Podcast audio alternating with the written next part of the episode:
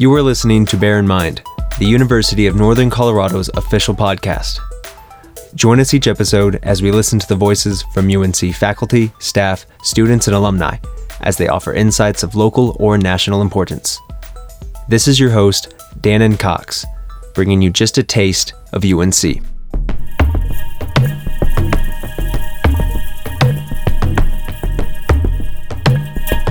The, I mean, the first thing is one, none of this is investing advice. So No worries. okay, well, then what, what are some things that you would like to share about cryptocurrency?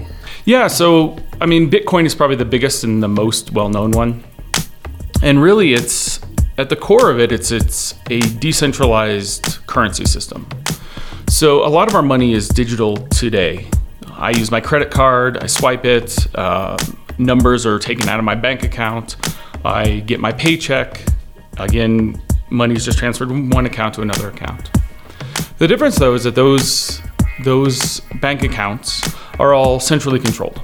And so you have this one single database that says, yes, there's $6 in this account and 600 in that account and whatnot. The difference with uh, digital currencies is that there isn't that centralized entity that controls uh, the ledger. So with cryptocurrencies, this public ledger is uh, distributed um, across all the nodes, and then every 10 minutes or so, transactions are added to that node or added to the ledger um, by these devices called miners. And so the miner's responsibility, um, mining is not the best term for it, it's more like they're validating the network. So what these miners do is they go out and they search for all the new transactions that are um, pending. They grab a transaction, and first thing they do is they make sure that the transaction's valid. So they have a full copy of the ledger, so they can say, hey, this person wants to send X amount of Bitcoin to this person. And really, it's they want to send this amount of Bitcoin from this account to this account. There aren't, they don't really know who those people are. At least the miners don't.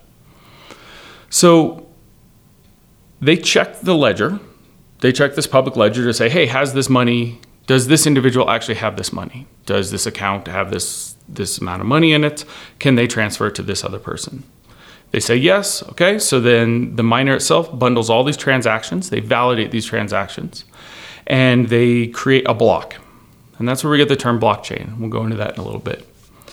So you have this block here, and the block itself, the miners, all of them are competing to create a block.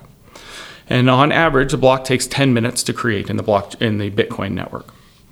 So to do that, the miners grab these transactions and then they take those transactions, they create a hash of it, which is basically a fingerprint, um, this short digit, short hexadecimal uh, number, and then they try to solve a math problem.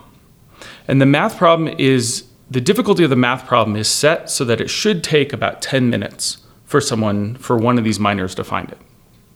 So after 10 minutes, plus or minus, could be one minute, could be 19 minutes, but on average it's 10 minutes.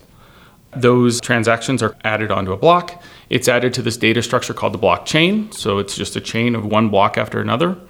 And that miner right now is rewarded with 12 and a half bitcoins for that work. For making sure that a transaction is being validated on both ends. Yes. And a miner is an actual person sitting there receiving this information? So it's all computers. So Okay. really it's so the miner looks in what's called the mempool, which is just a bunch of pending transactions. They take all those transactions, they validate every single one of them, they kick out the ones that aren't valid, they bundle those together, they try to solve a math problem. If they solve that math problem before another miner solves it, that block is added to the chain and they're rewarded 12 and a half bitcoins. And and when you say they, because the miners are computers, Yes. who who is they? So the owner of that miner is then rewarded with 12 and a half. Um, so right now, this process takes a lot of energy.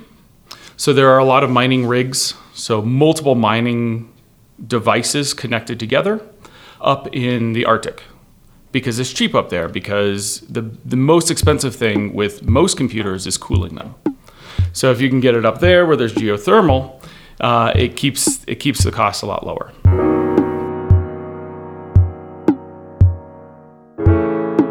So if I walk into the Blue Mug right next to campus, I can get obviously a cup of Joe, but there's also something else in that building. What is it? So there's a uh, Bitcoin ATM there, and uh, I haven't used one.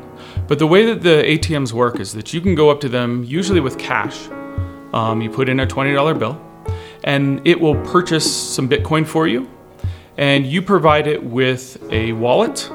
So you provide it with a key to your wallet, and it will transfer that $20 worth of or whatever amount of money into your wallet. So the way that the uh, the wallets work, you have two keys. You have a public key and a private key. And digital currencies are a little different than the cash we have in our wallets, because with the cash in our wallets, we actually have that physical cash.